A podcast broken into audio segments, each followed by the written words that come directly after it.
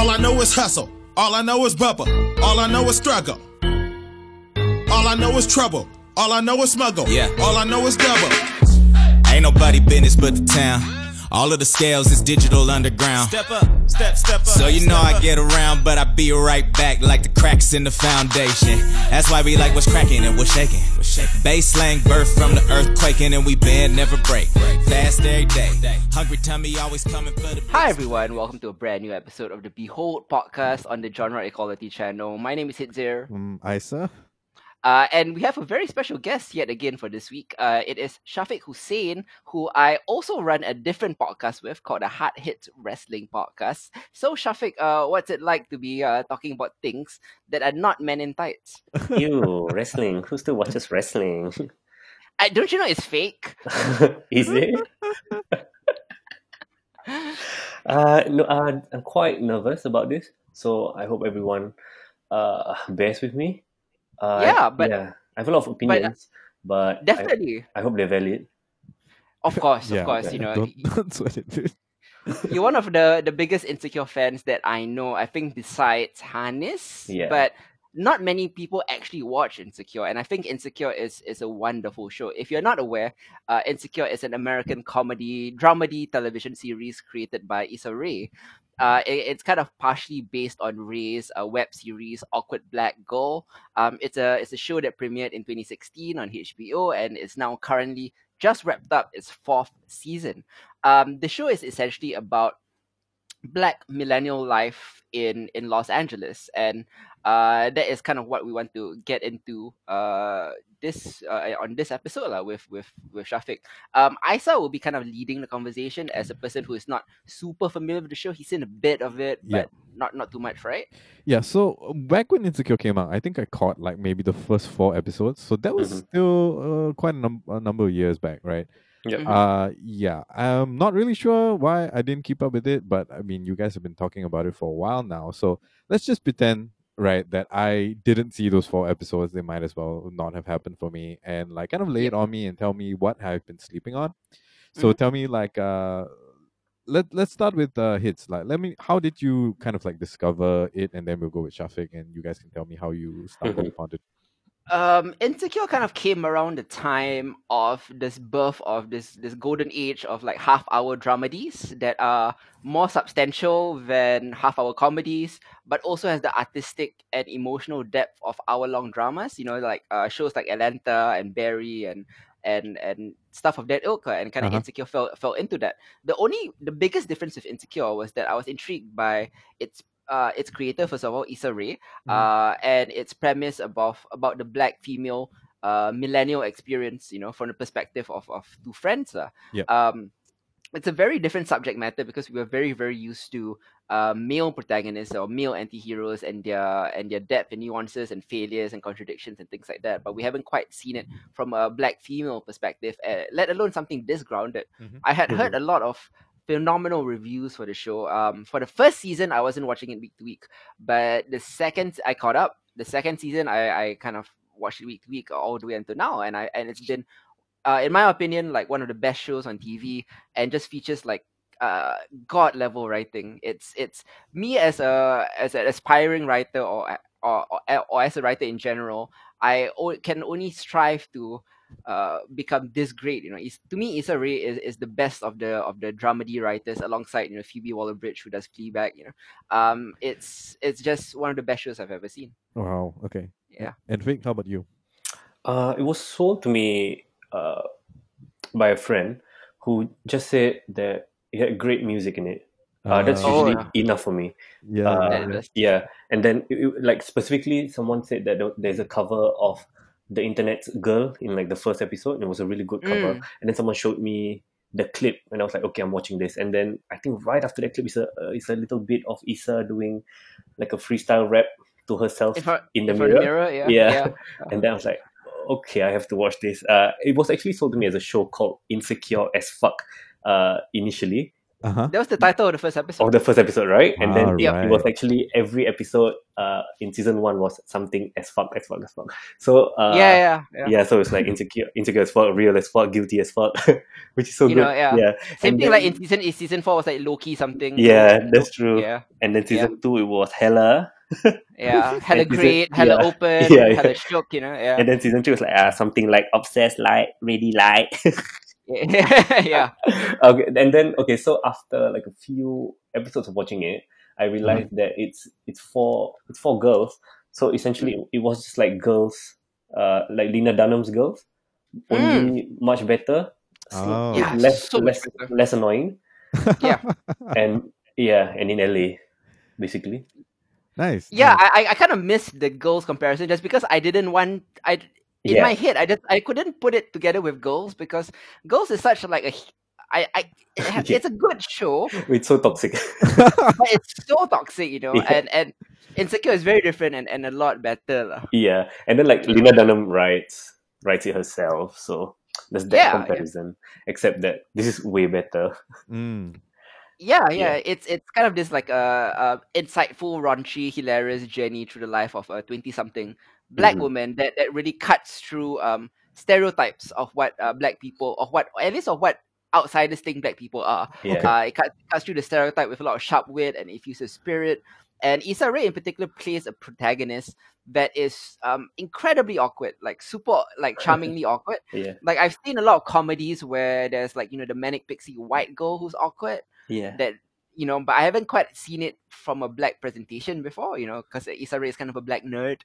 Uh, from the way that she raps to herself, it's immediately it immediately won me over. lah. Mhm. Uh, and I think from se- right till now, up to now, like in season four, like Issa Issa Rae being awkward, just continuously being uh, is is just funny to me. I I ROFL all the time. yeah. But what I didn't expect was to be super invested in all her friends as well. Mm. From from Molly to uh to a lesser extent uh Kelly and Tiffany. Kelly Uh, for me although- especially. Although I mean, I mean I do feel like Kelly like pound for pound like per average is like the largest laugh factor of the show. Yeah. Um like it's it's kind of weird 'cause Kelly doesn't have any quite depth to her really. like at all. But- but she's just like this joke factory and, and you kind of need that sometimes amidst the heaviness of the show. Yeah. yeah. Okay. Okay. So before before we kind of move on to well, you guys like discussing uh, the the most current uh, season, right? Mhm. Mhm. Why don't you, in kind of broad strokes, without giving too much away? I mean, Mhm. like obviously, I think it's part of due day. We don't have to. I mean, we don't have to worry about spoilers uh, for the first three seasons. yeah. Yes. At least, um, catch me up with the story and and where where is where are the characters right now? Um, you know, in in sort of really broad strokes. Okay. Um, for the first season, it basically focuses on relationships, uh, more romantic relationships. Uh, from Issa's point of view and her friend's Molly point of view. Um, trouble with boys. Season two and three was more of trouble with work. Uh, and season three was more of trouble with gentrification. Uh, but uh, it, it's all very interesting because you know, yeah, their love lives are important, their work Uh-huh. lives are important. Um, the gentrification of the of their city is important. But season four kind of delves us into something that I kind of been brewing a little bit uh, in seasons one, three, in terms of uh, Issa and her best friend Molly have been each other's rocks for so long, but there are fundamental disagreements in how they live their life and their basic life philosophy that has kind of been building and building and building and building to season four. Yep. So season four kind of deals with the dissolution of their friendship uh, Mm. how they turn from best friends to people who just don't speak to each other anymore. Um, season four opens with a with kind of a flash forward a bit to what happens in the middle of the season where Issa just says like, Molly, I don't fuck with her anymore, yeah. which is quite shocking for us because you know we've been through them. They come as a package, you know. Yeah. They're, they're those two people that come together all the time. So how did this friendship uh, break apart? And the way it's done is so organic. It's so natural. There's nothing. Mhm. There's nothing very overly melodramatic or so opera-y about how their friendship dissolves because from my point of view i've had a lot of friendships dissolve the same way and it's Mhm. it's true very very small things but things that are not addressed uh at, at when they should be addressed so they start building and they start building and building and building like it's very naturalistic um a lot of people were you know on the hashtag this season was are you on team molly or, or, or team Issa? Oh wow. but but like in in my opinion the it's not about whose team you're on. It's it's more about demonstrating how emotionally damaging it can be when you fall out with your friends, and it's kind of one of the most relatable things because you know not e- everyone uh, has like a or a- a child or a wedlock or Yeah. uh, stuff like that, but everyone has broken up with friends, you know. Yeah. So um, this tense negotiation around the changing nature of their relationship has kind of been the crux of season four. Do you Mm. also feel like you're on team neither? Like you are the other friend who see Yeah. both sides of the story? I think that it was very smart the way it was Mm. written for you to be the other person in their Yes. in their friend group. So basically, you're Kelly. Uh, uh, yeah, Kelly or, or Tiffany. lah, Yeah, and then you're just looking. You understand where both of them are coming from, but like you, you're just unable to to let them know. Mhm. Yeah, basically. Yeah, definitely, definitely. Uh, anything else you want to know, Isa? No, I think that pretty much summarizes all of it. I mean, like, uh, definitely going to hop on this uh, as soon as my watch watching schedule kind of clears up uh, uh, with all the things that we need to watch. But yeah, but guys, take it away. And uh, um, just a spoiler warning for people who have not caught up with season four. Uh, Shafiq and Hidze are going to be talking about some of the topics that are pertinent to that. So if you are not up to date uh, with season four, please make sure uh, that you can skip past to the next two topics that we have later on, which is Blindspotting and um, a little documentary called Peanut. Right. Yeah, so definitely. spoiler warning in three, two, one. Okay, we're we're gonna be delving into some plot details. I'm not gonna like spell out beat for beat what happens, lah. But like season four, you know, after many seasons of you know breakups and breakdowns and hookups and fuck ups and uh and Issa's latest unhinged endeavor, you know, uh this season is mostly about Molly and her relationship with Molly. Yeah, there are other things as well. You know, Lawrence is Yeah. in there. A new character named Condola is in there. Um, Tiffany deals a little bit with uh postnatal depression, which is an interesting look as as well. Um, Kelly is just being Kelly. Yeah. uh, not, nothing much has changed there. But uh, what what what do you think about uh season four as it began? You know, did you did you kind of see uh, why the friendship would break up, or or were you surprised by by how it happened? Uh, I wasn't surprised at all. Mm. Like you could, I felt I could see where it was going. Uh, Yep. I think it was very clear in how she was writing it. Uh, also, Mm, and then it was it was a countdown, wasn't it, to the Yes. block party? correct. Yeah, Uh, so we were at like four weeks before the block party, and then three weeks, two weeks. Yeah. three weeks, two weeks, yeah, and then the block party was where Mm-hmm. it eventually Uh, blew up. up. Yeah, basically. Uh, Yeah. But yeah, I wasn't surprised at all. yeah. yeah, Yeah, I thought it, I thought it was interesting because this season especially has showed Molly mature and grow uh, as a person in a way that uh, in season one to three, in various aspects of her life, she was kind of a mess, right? yeah. Like either in terms of boys or in terms of work. Work. Yeah, She felt uh, NUI at her previous um, a, social work company that she Yeah. was working at, uh, whether it was Lawrence or Nathan or I forgot the the trap producer guy that she was hooking up with. also. Daniel. Daniel, right? Yeah. Yeah. yeah, There's so many Daniel stands out there. I don't get it. Like I don't get Really? Daniel anyway. I mean, he's fine. There's But nothing wrong. no, Nathan is fine. Nathan, Nathan's my guy. Yeah, yeah, no. Like for me, it's Nathan as well. Yeah, but, the know, guy's Lawrence, hot. Lawrence has been her her her Ross lah. So to Yeah. speak. if she was Rachel, like Lawrence is Ross, right? Can we talk about guys like this? Uh, yeah, yeah. Let's Okay. let's do that. Yeah. Yeah. Um, because okay. um, part of the reason that Molly wants to disassociate with Issa is because she feels like her her track record with guys and her track record with doing what she wants has always been messy and has always led to failure. Yeah. And part of it is correct because Molly has watched Issa through the last three seasons. In fact, like, you know, even before that, before we met Issa. So she knows Issa inside out. lah. Mhm. And she has a lack of faith that Issa can pull off what she wants to pull off.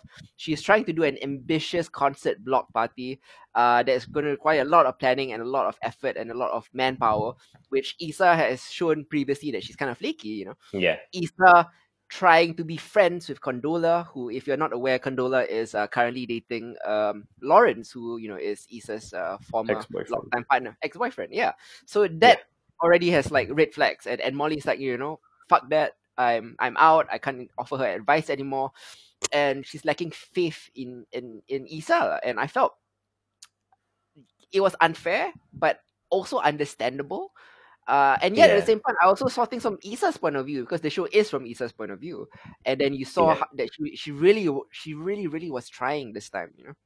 Yeah, like you felt Yeah. that she's grown so much, Mhm. and at the same time, like I think we all have that flaky friend Mm. who we all doubt, like they could never pull off anything. So like we kind of get where Molly's coming from as well.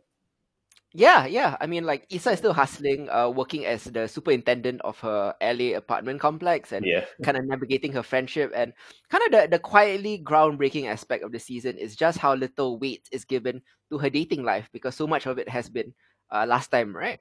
And now it's more towards her, her interior journey as an important part of the season is her turning into her early 30s as well you know it's no longer a show about a, a, a mid-20s woman in la it's about an early 30s black woman in la um, she says you know i'm on this forward path no job no man uh, all this sounds bad, but it's actually really good. You know, she tells Molly over over their self care Sunday sessions, right?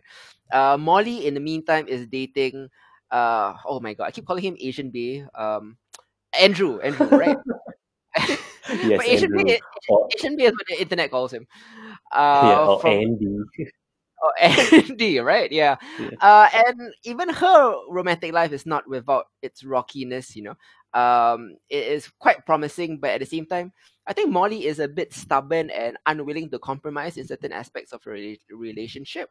Um, so let's deal with uh, well, okay. I guess before we talk about all the relationships and stuff, right? Let's talk a little bit Yeah. more about how you feel uh Molly perceives uh Issa's uh relationships and how does Issa perceive Molly's relationships. Okay. Uh, I I guess the the thing that they're trying to tell us Yeah. throughout the season is, is Molly feels like Issa's just gonna go back to her, her old patterns and, and just keep Mm. you know uh, getting Yeah. into trouble uh, and never settling for anything good. Yep. Right. Uh, and because there was there was one scene where she was talking to Lawrence outside Mm-hmm. the Tiffany's place. Was it? Yeah. Yes, and then yeah. and then she was like, "Ah, uh, look at look at Issa just going back to her old patterns again." So there was that, Mhm. and then what did you think of of Issa's point of view on Molly? I think Issa was almost to a the detriment of the friendship, too focused on getting her life right, right? Like she was Mm, focused on this true. block. She was focused on this block party. She was focused on uh being f- in this awkward situation also with with with Condola and with Lawrence, trying to Yeah. be friends with everyone and and getting that right, getting her life Yeah. right and everything. So she's put so much energy into it that she's kind of neglected to fill in the blank spaces for Molly, lah, who doesn't understand how she got from point A That's to point, right. point Z, right? So Yeah, so Molly makes false assumptions uh, on that, you know, and and part of it is Issa's fault also, but part of it is Molly's fault for not having more faith in her friend. Um, so Mm-hmm. it's a very nuanced take on how this friendship dissolves, and no one was really at fault here, right? Um, the Mhm. the big blowing up point was was Issa asking uh asking Andrew for for an artist contact. Was it a Schoolboy Q? uh, yes. else? Uh, no, Schoolboy Yeah. Q cancelled, and then he asked for Vince Staples. Oh yeah, yeah. So asking Yeah. for Vince Staples Yeah. contact, right? Yeah, Uh, which uh, like oh me, Vince Staples was actually in the show. I was I was pretty yeah, surprised. was hilarious also. yeah. yeah, uh, so was But- her. Yes, yeah, but Yeah. the whole thing about about Issa asking Molly for help in trying to book this artist, Molly saying no because she's tired of uh, always being Issa's uh fallback option, Way right? out. And then yeah, yeah, yeah, and then Molly asking Andrew, who to be honest is not. Uh, I mean, she he is like working with he's talent relations with Vince Staples, right? So if you want yeah. to get He's at Ben Live Staples, Nation. You you have to get through Andrew, but Molly sees that as a, as a betrayal. Do you think that is fair? Yeah.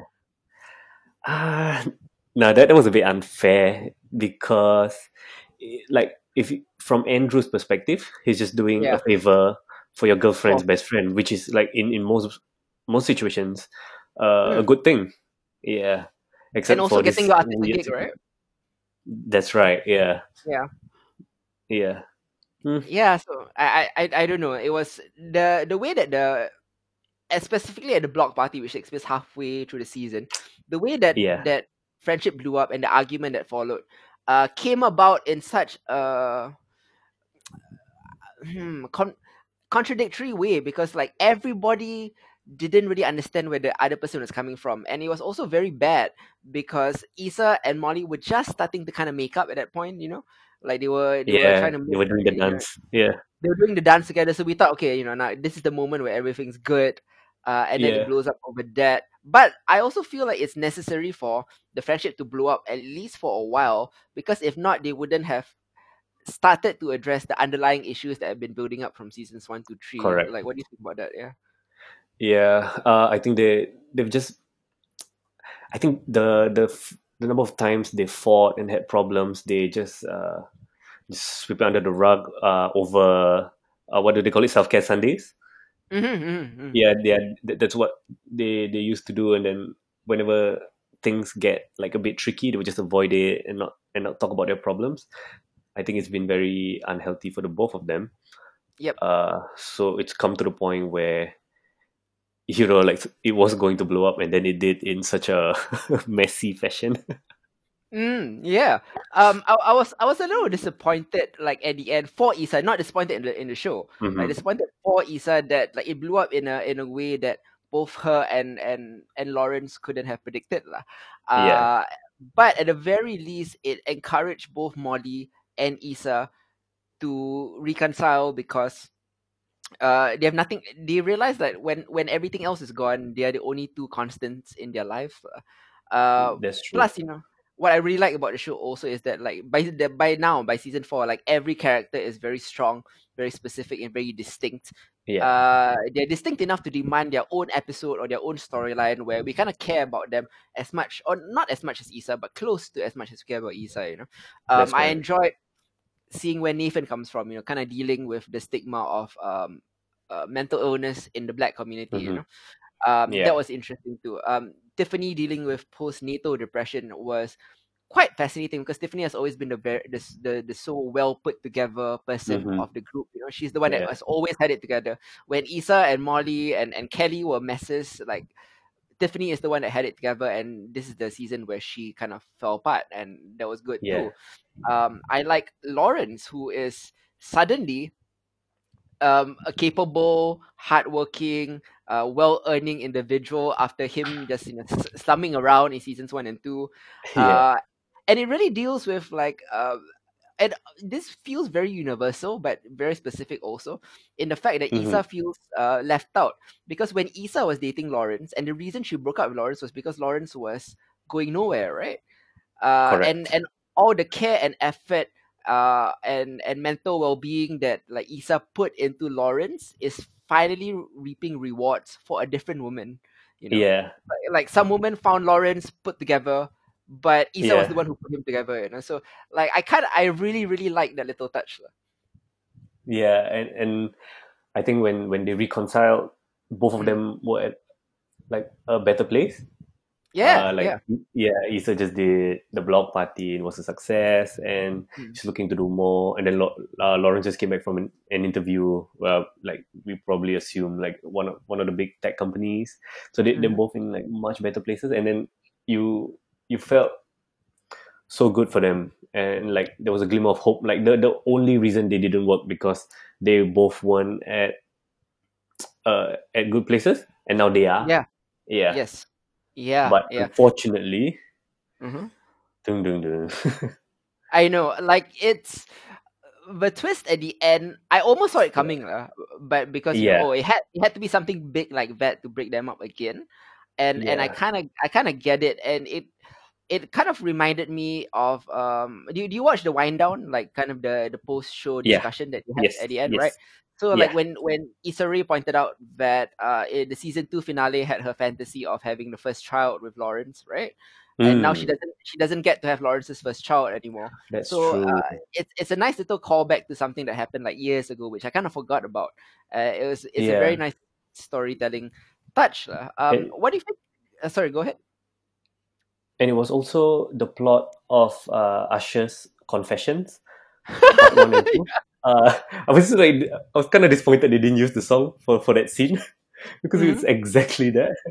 Uh, because Usher says something along the lines of, uh, it's, "It's hard for me to tell you the woman I love that I'm having a, a baby with a woman that I don't," something like that. because they, Yeah, because yeah. they use case of the case of the Ex for a, closing episode. Correct. Yes. like earlier in the season. Yeah, I was like, oh man, but yeah, Like Mýa's case of the Ex was my was actually my favorite needle drop of the season because it was so perfect at, at Oh that, at that moment. Um, let, let's get get on to like Molly and Andrew. Like, what what do you feel about their relationship? About why it worked and why it didn't work?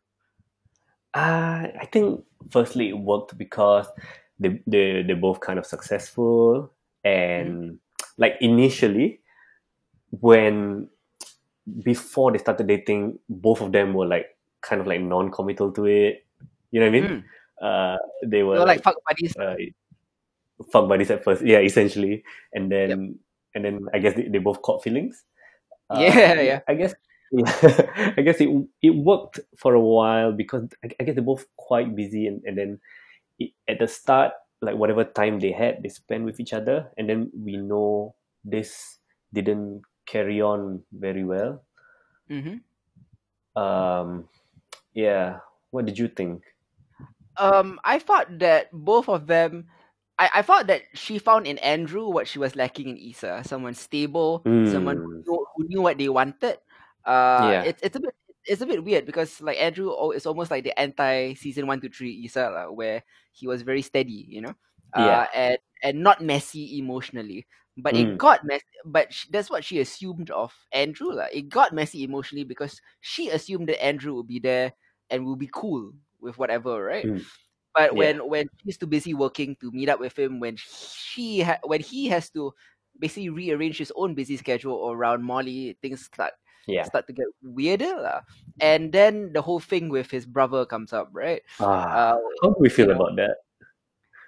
That Mm. scene uh, at the hotel with so the towels. f- first of all, the episode in Mexico was very beautifully done. Like I love that episode. Like, I- Incredible. I, yeah. yeah uh, it was so fun uh, it was very bright and it's nice to see the characters in a different setting uh, Yeah. but the, the scene that we're talking about comes about when uh, molly asks for a towel at uh, at a Yeah. poolside and uh, the I don't know what you call it, a pool person, uh, asked for her for asked for her the card. towel you know. lady. The towel lady asked for a card, you know, because you have to be a guest at the hotel for a towel, right? Yeah. Uh, Molly takes it as a case of racism, like, oh, um, Mhm. she's not giving it to me because I'm I'm black, but you give to Yeah. you give towels to the white couple earlier. Yeah. Um, basically, Andrew's brother uh calls out, saying that like, you know, it, not everything is racism. I feel that it wasn't, and Molly was overreacting also. yeah. But I also feel that Andrew's brother could have handled it better because Yeah. she he out and out asserted that like Molly's uh Molly's vulnerability in terms of uh racism like isn't valid. Correct. And I, I think he was also coming from a standpoint where you don't think I go go through racism too. Like I'm Chinese. I, Mm. I get it all the time too. Uh, yeah, I, I thought that was a very, very important thing uh, to include in the episode. Actually. Yes, I- yeah. I agree, and there's a lot. There's been a lot of discussion. I mean, specifically right now, uh, because of yeah. the the Asian American community seem to be unaware Mhm. uh, that racism for Black people is very different of to course. Yeah. racism from Yeah. from uh, Asian Americans. Like. I mean, for one thing, they don't get shot and killed, uh, or Yeah. and, and things like that, you know. And Yeah. and one of one of the startling images that like has come out, you know, over the, the George Floyd killing was the Asian American officer, right, just standing by and letting the the black guy, Yeah. you know, get killed, uh, and you know, um.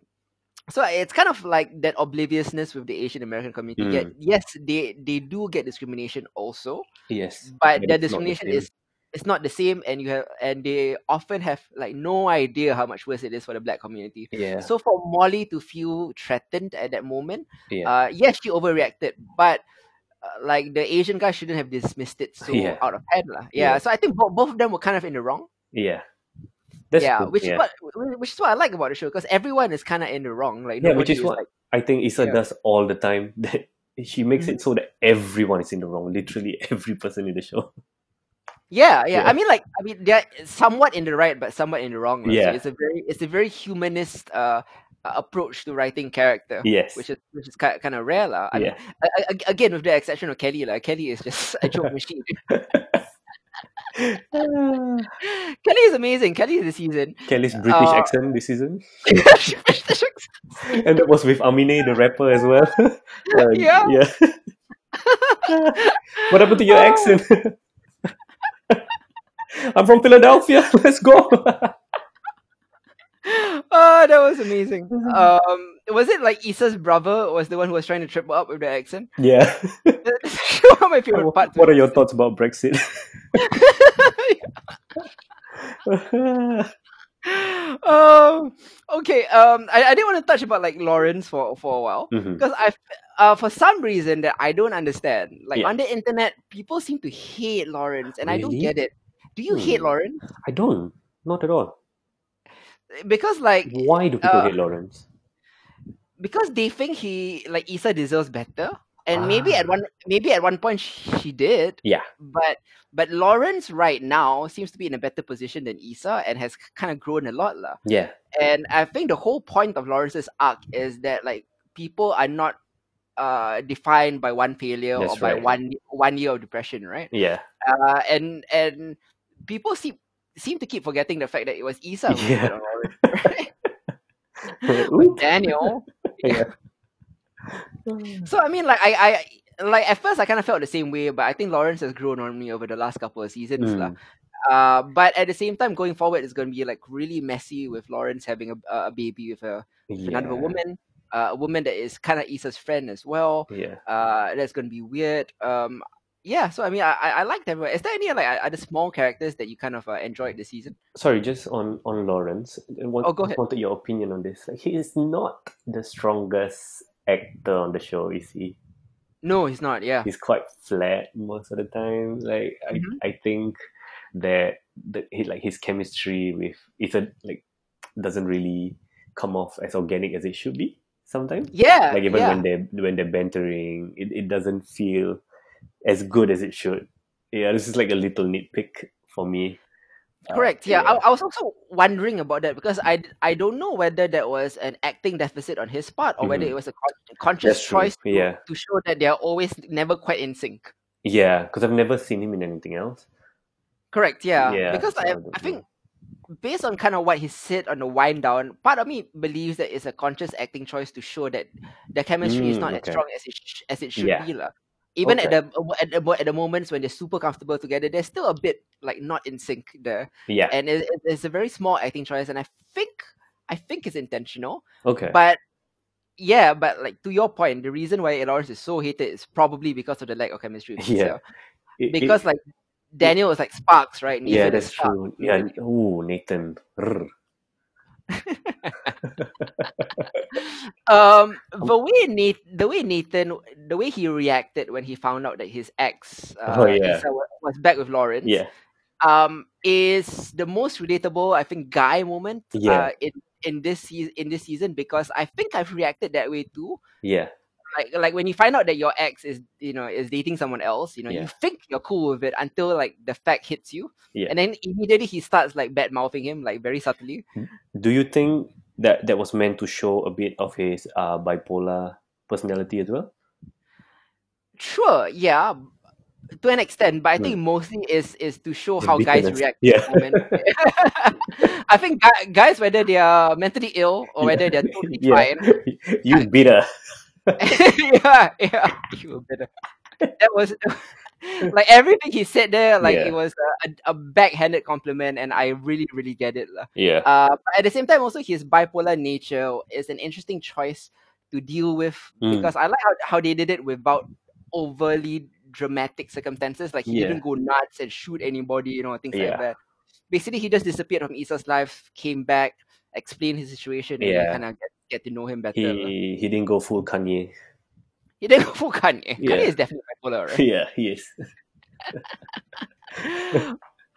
Uh, by the way, like the, the actor who played um who played Nathan was actually like uh, injured recently, right? In the, in the Black Lives Matter. Oh, that's uh, right. Yeah. Yeah, he, he got shot with a rubber bullet. I know everyone was heartbroken for him. I know everyone loves Nathan. yeah. uh, I think you were asking earlier about which other Yeah. characters uh, like stood out. I think for Yeah. me, this season was definitely uh, is his name Amir, uh, Issa's brother. His brother, yeah, yeah. I think it was so good this season. Yeah, I know. Like I felt like he has he's always been in all the seasons, but he's never really been a major part of it. yeah, this is the first season. time like he's truly shined. Yes, yeah, Uh, hundred percent agreement. I think the first time we see him was at the the fundraiser at Issa's apartment complex when he was DJing. oh my god, yeah, that was, that was the first episode, right? I for, totally forgot about that. no, that. that's true. And then and then Issa was uh Issa was telling him uh, come help out with some things, and then he's like, no, I have to DJ in a while. and then Issa told him, uh, oh, you're just pressing a few buttons. you're not gonna get couple tunnel. Speaking as, speaking as like okay, I guess both of us have DJ, right? That is so insulting because it's so much more than that. yeah, how dare you? How dare you? Yeah, We just it's a we lot of play twisting of knobs. twisting of knobs or we just play CDs, you know, shit like that. Uh, yeah, I, I really like it, the the brother and like you know the Mexican restaurant that they went with on Thanksgiving. yeah, that was uh, and everything. Uh, yeah, fantastic. Like I, I, I like the way everyone's relationship came together and broke apart. Uh, Mm. Andrew and Molly, Issa and Molly. Um, uh, in, in fact, this season, like Issa, for the first time, if I'm not wrong, met we met her mother, right? Yes. Yeah, in the Uh, yeah. Thanksgiving episode. Correct. Yeah, um, Yeah. I, I, I can't remember having met her before, but it, it spoke a lot to her character as well. Uh, that she she had no one else to turn to but her mother, and we Yeah, hadn't seen her mother in years. Yeah. yeah, yeah. That, that, that was really really good. You know, like I mean, any like concluding thoughts about um about uh, Insecure as a show and Insecure the fourth season? I I just want to say that Insecure has had like the best music that's ever been used in in any television show I've ever seen in my life. I, I know this is biased, uh, because like like the music in the show just speaks to me. Like every single like every week I discover a new artist or a new song that I I get very into. Yeah, Yeah. yeah. Um, it's one hundred percent one of the best soundtracks you'll find in cinema or in TV. Um, I think we're in terms of like trying to get an understanding of Yeah. Black millennial experience. You know, That's right. this is this is probably the best show out there. Uh, yeah, I mean there are other great black led shows. You know, Yeah. like the, the like the magical surrealism in Atlanta is very artful. Mhm. The kind of the kind of potent political fire in Dear White People is very is very good as well. Yeah. But kind of uh finding humor in in discrimination and in black life that you kind of find in Kenya Barris's Blackish is Which- good as well. Which a lot of people hate. We, yeah, yeah, which a lot of people hate. But I think like um Insecure is the one show that kind of combines all of those elements into like one very concise package. Yeah. And that's why I think it's probably the best uh, example of uh, the black millennial experience that is represented on TV. Uh, Yeah. I mean, us not being black people, it, it gives us an idea of what day to day life is. You know, Yeah. there are some there are some shows where it's like, oh, it's all about oppression, it's all Yeah. about racism, it's all about dealing drugs and shit like that. You know, like this is this is different. They're just like normal twenty year olds who are working in like social media and shit. Yeah. It's woke With- enough. it's woke enough, but Yeah. also grounded grounded enough to uh, embrace uh, their flaws as human beings. lah. that has Yeah. nothing to do nothing to do with race, right? Yeah.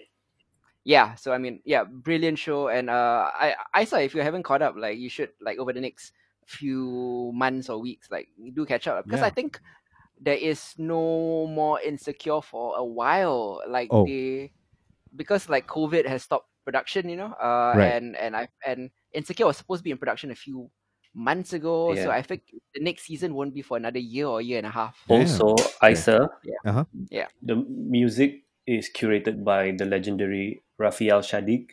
Yeah, so I Mm. heard. I, I read that uh Solange is also like as, Yeah, as a Solange. musical Yeah, also. So like between Solange and Raphael Saadiq. I'm I'm sold just on that alone. Actually, yeah, sold. uh, I was- actually, I made, I made a playlist for you. Uh, damn. the best send it over. Send it over. Sweet, uh, I'll, I'll just send it over sweet, later. sweet. Yeah. Cool, man. Uh, Thanks. Definitely, man. And and that was our discussion of uh, HBO's Insecure. If you want to watch it, you can find it on HBO Now or HBO Go or HBO Max. Uh, the first four seasons are now completely available for your viewing.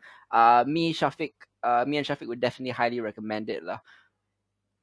Uh, and yeah, that's that's it for our insecure discussion. Please tune in. Uh, we are about to discuss uh, Blindspotting and Pina in just a bit. But in the meantime, uh, thanks so much, Shafiq, for coming on. No Yeah, man. problem. Enjoy, guys. Yeah, we'll Yeah, have, we'll have uh, you back soon uh, on a different thing. Hopefully. Yeah, yeah, Yes, you'll have me. yes. yeah, for Oh, of course. Yeah. Yeah. I mean, you did you did so well for a non-wrestling thing. Thank you. It means a lot. I was I was Uh, insecure earlier. Yeah. uh, okay, and with that I'll go now. I'm sorry. no, that's okay, man. Uh, Yeah. Thanks for stopping by, Shafiq. And if you want to listen to more of Shafiq, right, uh, tune into our uh, other podcast, the Hard Hits Wrestling Podcast, uh, also on Mixcloud and Facebook and, and all those other places. All right, uh, thanks, Shafiq. Goodbye. Bye. Bye.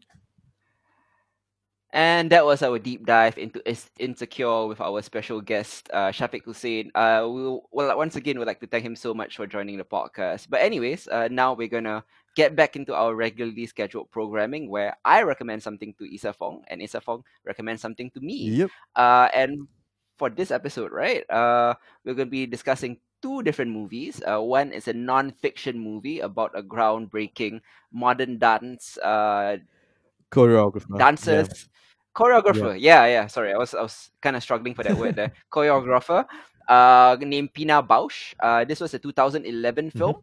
Uh, and it's a very experimental documentary. We'll get into why it's experimental later Yep. on.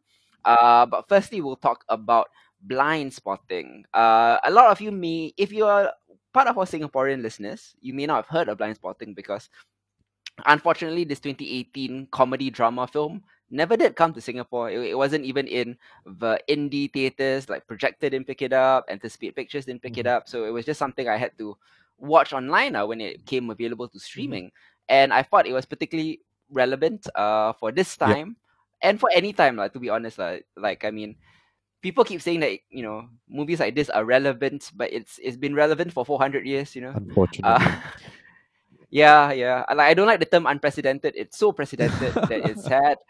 You know. But uh, anyways, this is a, a film uh, produced, written by, and directed by Daveed Diggs and Rafael Casal. Um, it follows a parolee, a black man with three days left on his sentence, only to have him witness a police shooting that threatens to ruin a lifelong friendship. Uh, so yes, this was kind of a movie partly inspired by the 2016 Black Lives Matter movement. Uh, so you know, it just keeps rolling on again. Uh, still relevant today, and also partly inspired by these two people who grew up in Oakland and and watching kind of their neighborhoods gentrify and how it affects them.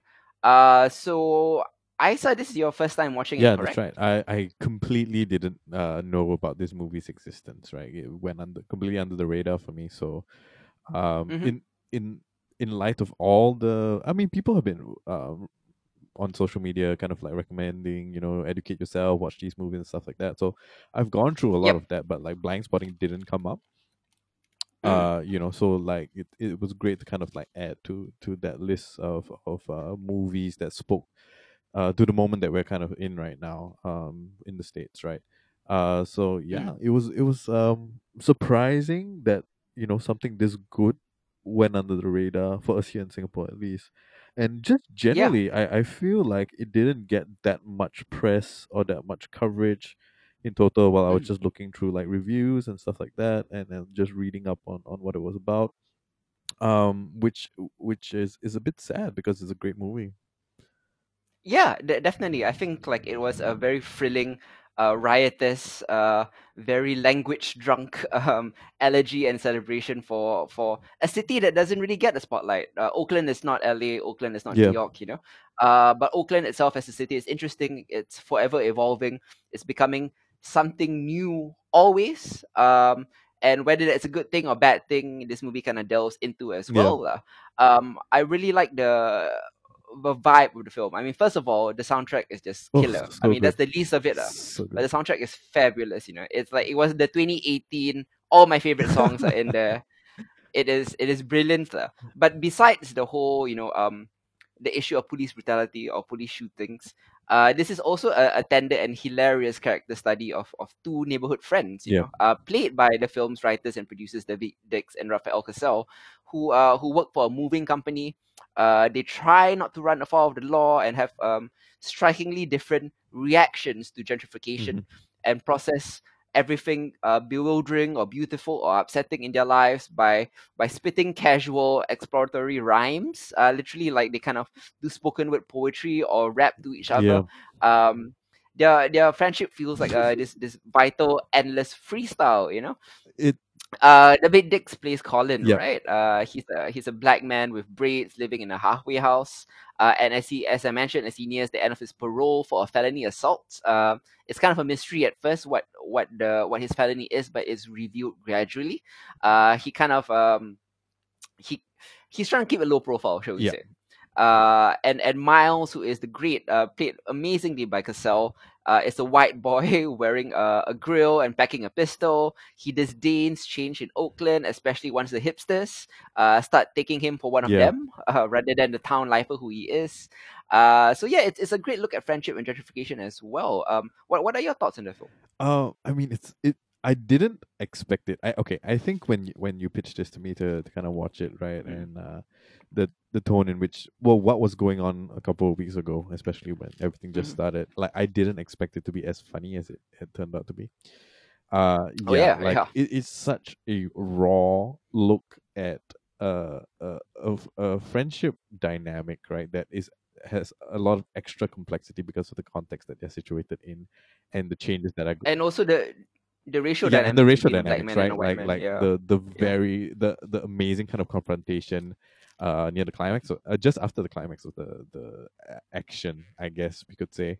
Uh, wow, mhm. that that was moving in many many different different ways, and I think like what's so fascinating is like the whole idea of of blind spots, right? Like that's kind of bro- brought up Mm. by um Colin's ex girlfriend, Valerie. Yeah, slash baby mama, baby mama. Oh mama. yeah, yeah. So like the whole idea about you know like Yeah. um, you you will always have a blind spot, right? Because that of cognitive Mm. bias and things like that. Like I felt that didn't quite come true until the end, right? Like you don't really see these Yeah. kind of things. Uh, the what are the blind spots that these individual characters have? The moment it's mentioned, you start to look for that, but even then, it's not clear until that confrontation itself uh, which is is is fascinating. Um, it is a study in in the use of language and and you know the whole idea like Goethe Stein, like what's in a name, right?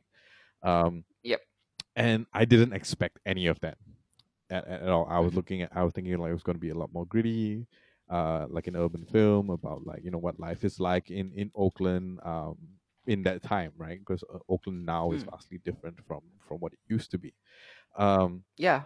So yeah i mean i was very taken by it. It was an easy watch uh it, it- like Mhm. it didn't you know it wasn't uh overly long. I thought the pacing was great. I thought the acting was great. And I, only after i watched everything that i realized that it was also written and directed by the two of them which kind of added like a very interesting um kind of interesting perspective right into the, how they wanted to frame everything and all of that. Uh and um but most of all i think like the the to and fro's and the freestyle and and the spoken word are, o- often which were very very powerful uh required um a, a lot of my attention in fact like the Mm. the I think the ultimate kind of one where Colin goes off while he's holding the gun in the, in that confrontation, right? Uh, in the house, Mhm. like I had to stop and play it back a second time just so that I caught the entirety of, of, of what he was saying uh, during Yep. that scene. Such a powerful scene, such a great scene. Like I, I think like it, it was pitch perfect in, in terms of its tone, in terms of the message you were Mhm. trying to put across. It was very real. It wasn't pretentious. It wasn't uh, forced upon the scene in any sort of way. And like, despite only one person speaking the entire time, more or less, like the acting really carried um through. You know.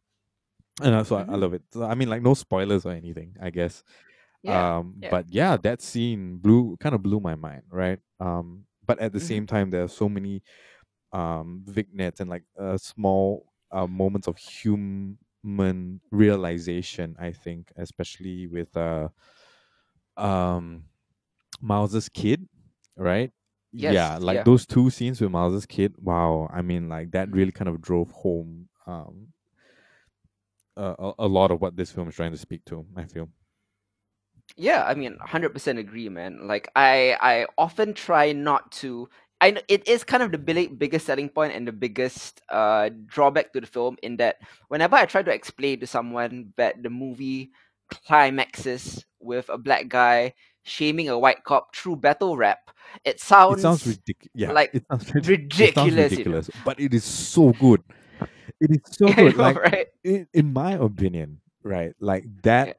I, I guess we could call it a monologue, right? That monologue sits up there with a lot of the um, monologues of cla- uh, great cinema, right? You want to go talk Mm. about Reservoir Dogs or, or any like any kind of like monologue that you get in a Tarantino film, right? Like that Yeah. that easily could stand on par with that, right? Like, and it's Mhm. so kind of telling uh, the way they decided to do that. Like in the beginning, whenever you know they kind of do their rhymes, and uh, it's like it's it's it's kind of like cloy, it's kind of like toying, you know, they're just kind of having fun, and for Yep. him to deliver what he has struggled with over the entire course of the film as we follow him in verse is Yeah. extremely powerful and there's this one line where he just says like like you are only uh you are only um you've only learned to listen to a black man when he raps right? So here am i rapping and i was just like i was blown away right by by the delivery of of that speech uh in in verse mind you. It, it's solid really really solid. Definitely, man. Uh, Daveed Diggs uh, obviously can rap and can sing as well. Uh, a lot of you may know him from Hamilton, the, the hit Broadway musical, uh, where he is in, essentially Lin Manuel Miranda's alternate. uh, Mhm. So he is playing Hamilton when Lin Manuel Miranda is not there, and Lin Manuel Miranda is not there anymore. Uh, and he's a he's a bunch of other shows as well. He's on a show called Central Park right now, which is a musical comedy. So he he he is from a musical background, and he's also from a spoken word poetry Mhm. background. Uh, and you can kind of tell that these two friends were kind of from the spoken word poetry scene because you know there are some uh pretty interesting or or if you're into that scene, like there's some big name cameos like um if you know who Phil and Sarah Kay Mhm. are, like Sarah Kay plays a housing agent that they meet here just very short Yeah. while, you know. Uh so it kind of gives this whole like like you saying like like this Arthur Miller meets slam poetry vibe to to the movie. Yeah. Yeah. Um and and it's also like a really great visually. Like it's it's also a really great city symphony that that toasts and laments Oakland. Uh, which is you know it feels alive. You know, it's blazing with street photography and and attuned to its incidental encounters to contradict to, um with contradiction and irony. Um, for example, like we meet a white artist uh, whose work honors the people displaced by gentrification, uh, and also the oak trees cut down to pave uh to pave the way that uh that the Oakland that is now being lost. Uh, uh, and we witness the the priceless moment when Colin's uh mother whose uh, whose home is bedecked with uh, African drums and photos of Angela Davis, uh, you know, uh, who vows not to join the exodus of uh, longtime residents uh, by outpriced uh, uh, housing, uh, like real estate housing, Yeah. you know. Um, it's it's fantastic. It's it's it. A part of it is also like the movie is quite theatrical too in terms of speechifying and dialogue, but visually it's quite cinematic as well, uh, uh, and as it is musically. Mm, yes. Yeah. I mean it is a beautifully shot film, I really have to say. Uh like the it it they they always manage to hit the right tone for the scene, right? Uh like one of one of my favorite scenes is when when Miles like walks into the the hairdressing salon. and- Yeah, and tries yeah, to yeah. pitch the uh, the tries to pitch the curlers, hair straighteners. Uh, I can't remember which one, uh, but it's Yeah. hilarious. It's so good, the to and fro, and it's kind of like you've got your your chorus there with all all like the the black women sitting around getting their hair done. it's Mhm. it's uh, it's so good. Um, the way that that that particular scene was framed, and it I think it added a fair bit to um, just to the point that there's a, a fair deal of good well placed humor here, despite the fact that you know uh, it's it's amidst something um, like Colin's go through some So very heavy. serious like PTSD, right, from witnessing Mhm. uh, uh, another black man get shot by the police. Yep. Yeah. Yeah. Yeah, um it it's great because like when you kind of pitch the basic premise of it to someone, you know, this this piercing drama about race and class and identity and expectations and about what the world sees and expects when it looks at you and how hard it is when you've been raised in this culture and steeped in these pathologies to see people uh, as who they are rather than what you expect or Mhm. fear. You would think that that it's it's a very heavy film, but um, it's often uh, lightened by uh, a lot of comedic elements, which really helps the movie in terms of pacing and Yeah. flow, and just being able to digest it without kind of the the heavy-handed Spike Lee sledgehammer that like you know uh you know just hits you in the face. You know, it's a bit more subtle with Yeah. it. Um, it's it's discussion about you know uh different things are like who gets to say the N word, um, uh, being white uh, and yet being raised in in basically black culture you know things like that. It's it's a lot more nuanced than i expected to be. And and from i haven't seen this film since 2018 but I, like it's still one of my favorites and i i recommend it uh more and more because it is relevant to these times. It is it's wild it's singular uh and and it's just this this feast and feat of uh self-definition through through verbal dexterity Yeah, yeah, Yeah. totally. Uh, yeah. I mean, like, I uh, not really sure what else we can actually say about it, except like, it's not what people. This film was not what I expected it to be, and I think it's even as we kind of discuss it now. Uh, it's it's Yep. gonna be uh not what people expect. You know, if you're listening to this and you're curious about it and you pick it up, I think like even then, as best as we're trying to explain uh, what's been going Yeah. on and, and what it's about and all of that, like this Blindspotting will take you by surprise. I think um, just how good it is, just the way that it's it's run. It is a common um, it's it's like coalescing so many kind of like different facets, right, at the same time. Uh, that fit very nicely together and something that really kind of works, right? And it's a snippet into uh, you know um, uh, kind of the lives of, that of these two particular characters that both uh, Daveed Diggs and Rafael Casal bring. Um, that is because at the end of the movie, like there's no kind of definitive uh ending to that, right? Like there's not like life goes on from there on end, and it's such an interesting kind of like t- take on that, right? Like you know, uh, Mm. you kind of want something to happen. You kind of want something to kind of like be definitive about that, but nothing really comes of it. Uh, you of know, course yeah so yeah, I mean, like, uh, really, really enjoyed Blindspotting for sure, man. Uh, thanks for the recommendation.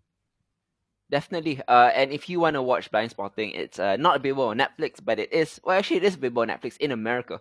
But if you want to watch it, it's also available on Amazon Prime and uh, various VOD platforms. If you want to get it, uh, highly recommend it. Uh, good look at race and class and gentrification.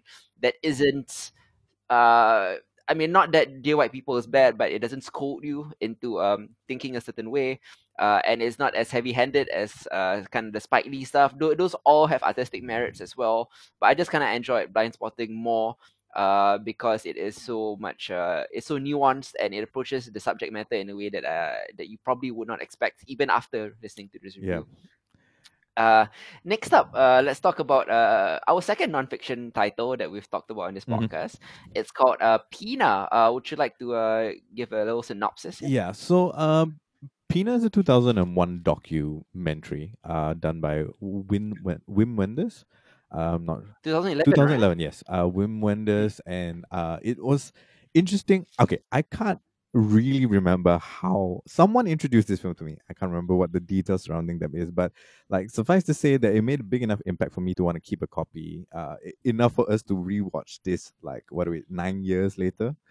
Uh, Nine years yeah. later, Um. So, uh, um, Pina is about Pina Bausch, and she's a much loved uh, German uh, dancer and cheo- uh, choreographer, uh, whose work was pretty unique for for its time, right? Like she uh, enjoyed uh, incorporating a lot of like nature, a lot of earth, water, and stone, a lot of like cityscapes within her works themselves, uh, in into the music, into the movement. Um, and so uh, Wim Wenders, who's also a German director, right, was a big, big fan, and uh, he had started speaking to her about uh, filming this documentary a fair bit of time, a fair, a fair couple of years before it actually came out. Uh, the Yep. problem is uh, what he wanted to do, right? He wanted to bring uh, the documentary into uh, into the theater space with 3D technology, right? Which at that point in time was still kind of developing. Um, un- Mm. Unfortunately, uh, if you want to watch this now, it's pretty hard to get a get a hold of um, the the 3D version of it. Uh, but Yes. suffice to say that it on its own, without without all the, the special effects and stuff like that, it is still a fantastically beautiful and evocative uh, look at um, you know Pina uh, Pina Bausch and her work. Um, so what happened was that while he was waiting for kind of the 3D technology to catch up to the point where he could bring his vision to life, uh, Pina Bausch was actually diagnosed with cancer and she died just a Mm. few days 2009, in 2009, just a few days before filming Yeah. starts.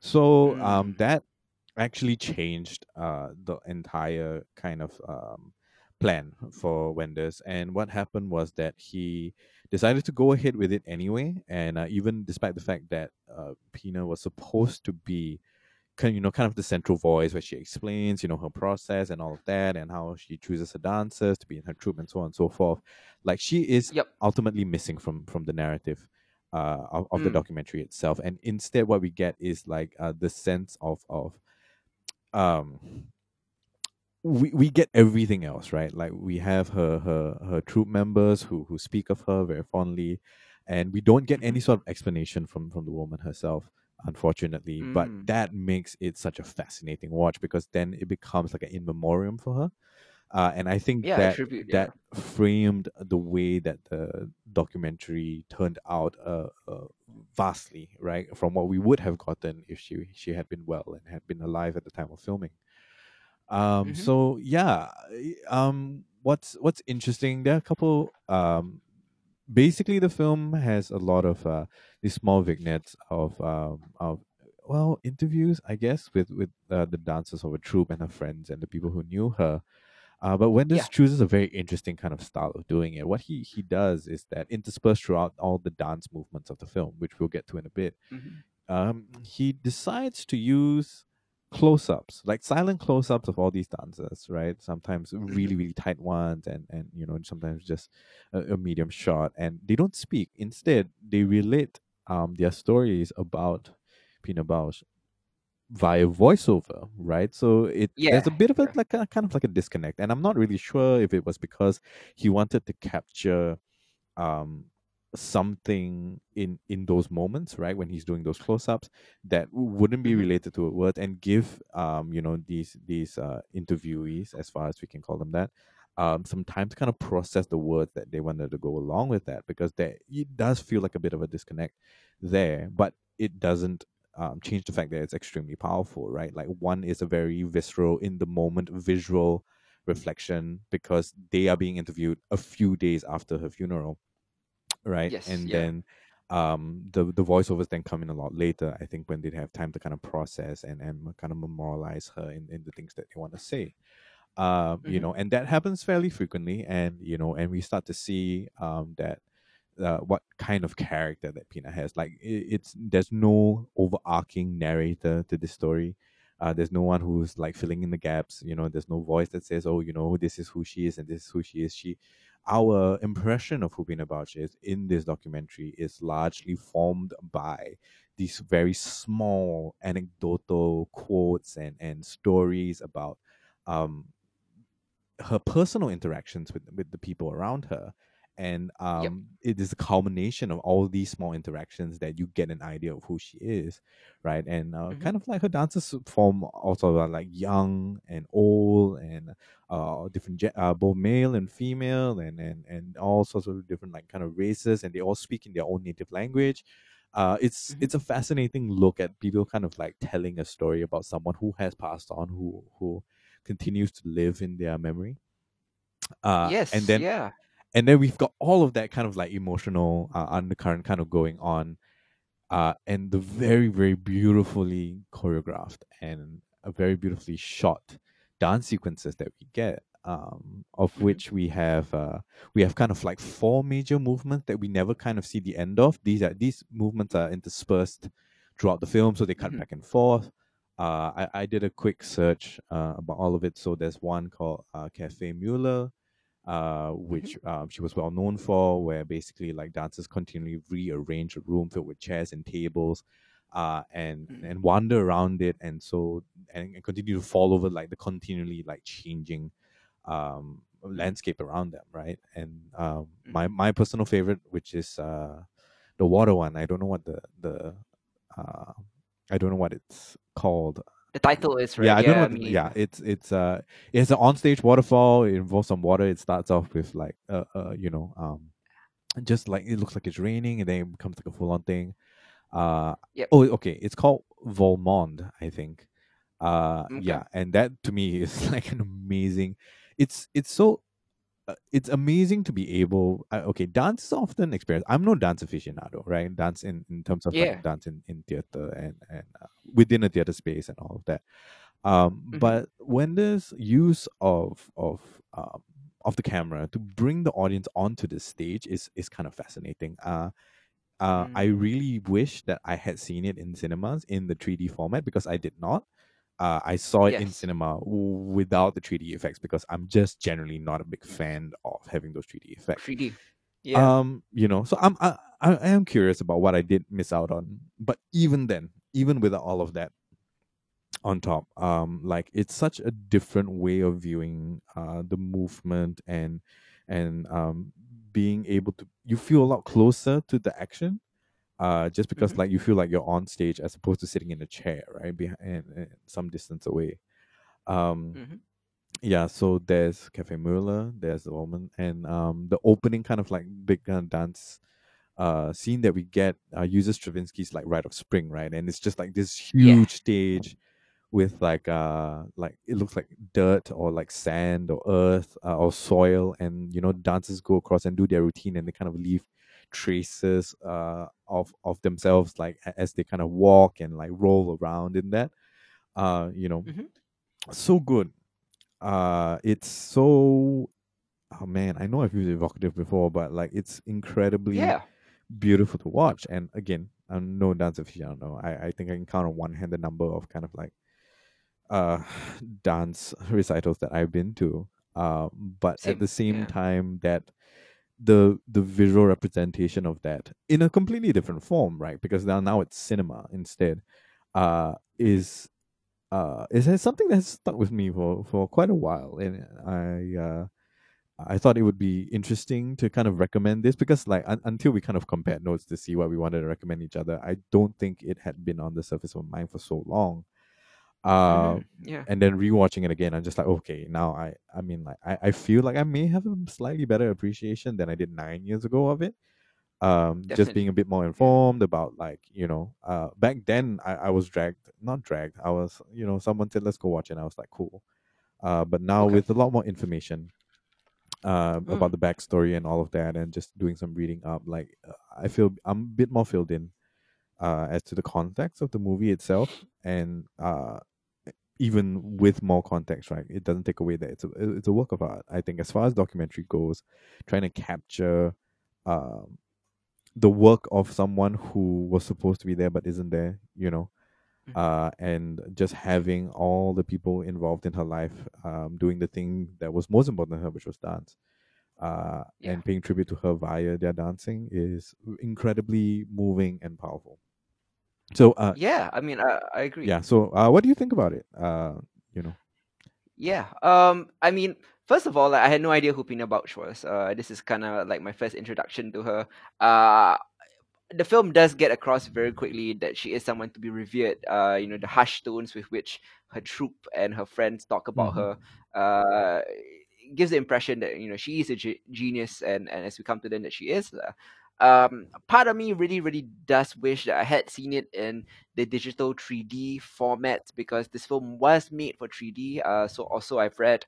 Um, apparently it was quite well received. Uh, seemingly the stereoscopic techniques go well with dance, and I can only imagine, you know, because like 3D has kind of had this bad rap as only for um fantasy or, or like like roller coaster action packed uh thrilling kind of kind of things right so this would be a, a brand new way to watch dance lah Mm. and it's it's kind of um sad weirdly enough i mean this is kind of a, an aside lah. i have seen a dance 3d movie it was it, it, it, it was a step up 3d uh, which is totally different so like i'm sad that like step up 3d was my only encounter with 3d dance lah. and i kind of i kind of wish i had you know seen this instead uh what i really liked and maybe some people may disagree with me Mhm. i feel like um, this is for hardcore dance enthusiasts in a sense because I think non-experts may feel frustrated that Pina uh, refuses to provide um, background information or expert commentary uh, beyond a few bits of archival footage uh, uh, and things like that or, or rehearsals and things Yeah. like that right uh, but i did enjoy because it is almost austerely focused on just the work itself which is what Pina Bausch should be defined by Yeah. you know i don't know i'm not I'm not one of those people that is too interested in like the personal life of this genius musician that I know. Yeah. Like I want I kind of want to be interested into the work. I want to delve into the work, and it presents the work kind of refreshingly without context.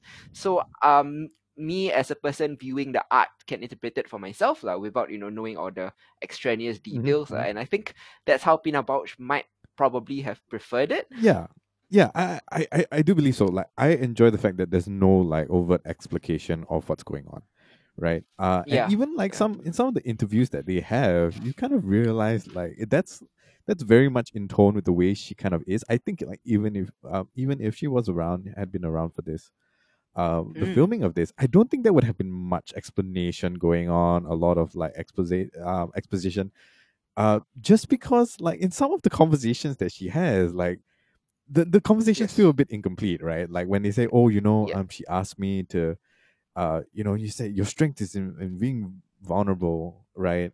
And like that feels like there's more to that conversation, but that in the the interview just stops there. That particular dancer just stops there, and the the rest of it is just told Mhm. like, uh, by her face, right? Uh, and a- again, she's not saying it on camera. She's she's just like you know, kind of sitting in the moment about the news that that Pina has just died, and she's saying things after the fact.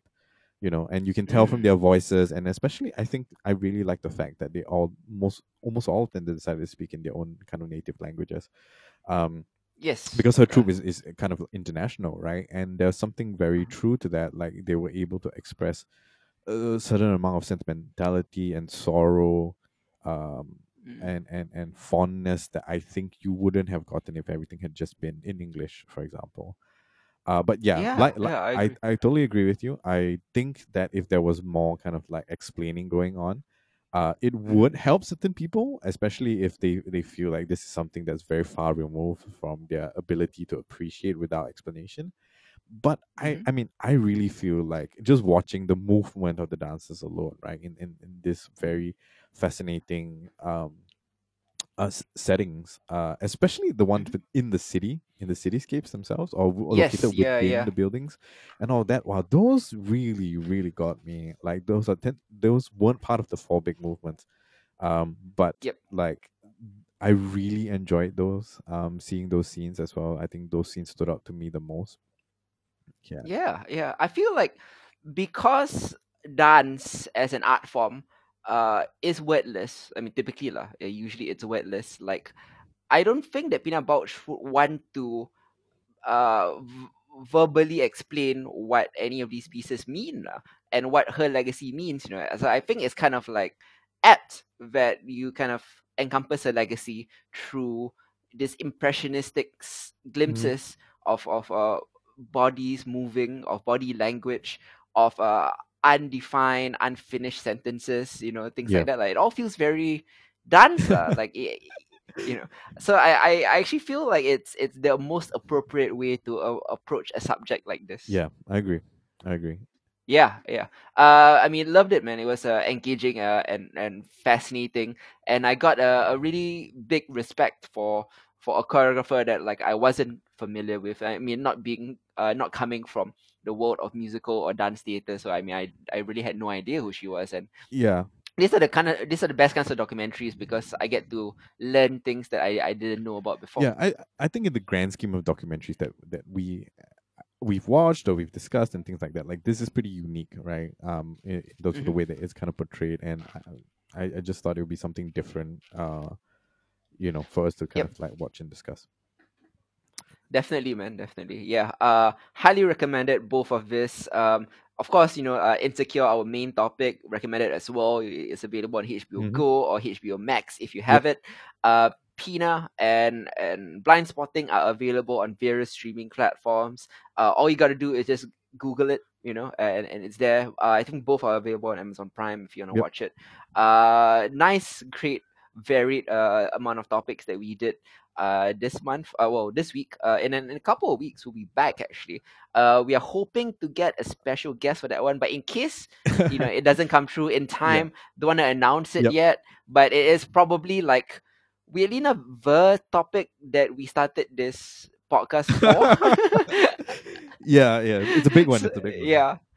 It's a big one. So if we if we get to do that, that'll be cool. If not, you know, it's fine. We can push it to a later date. Uh, but what we can confirm is that I have watched uh Ooh, embarrassingly, my first time watching Nausicaa of the of the Valley of the Yep. Wind. Uh, my my big Studio Ghibli, uh, Ghibli, Ghibli, Ghibli. blind Yep. spot.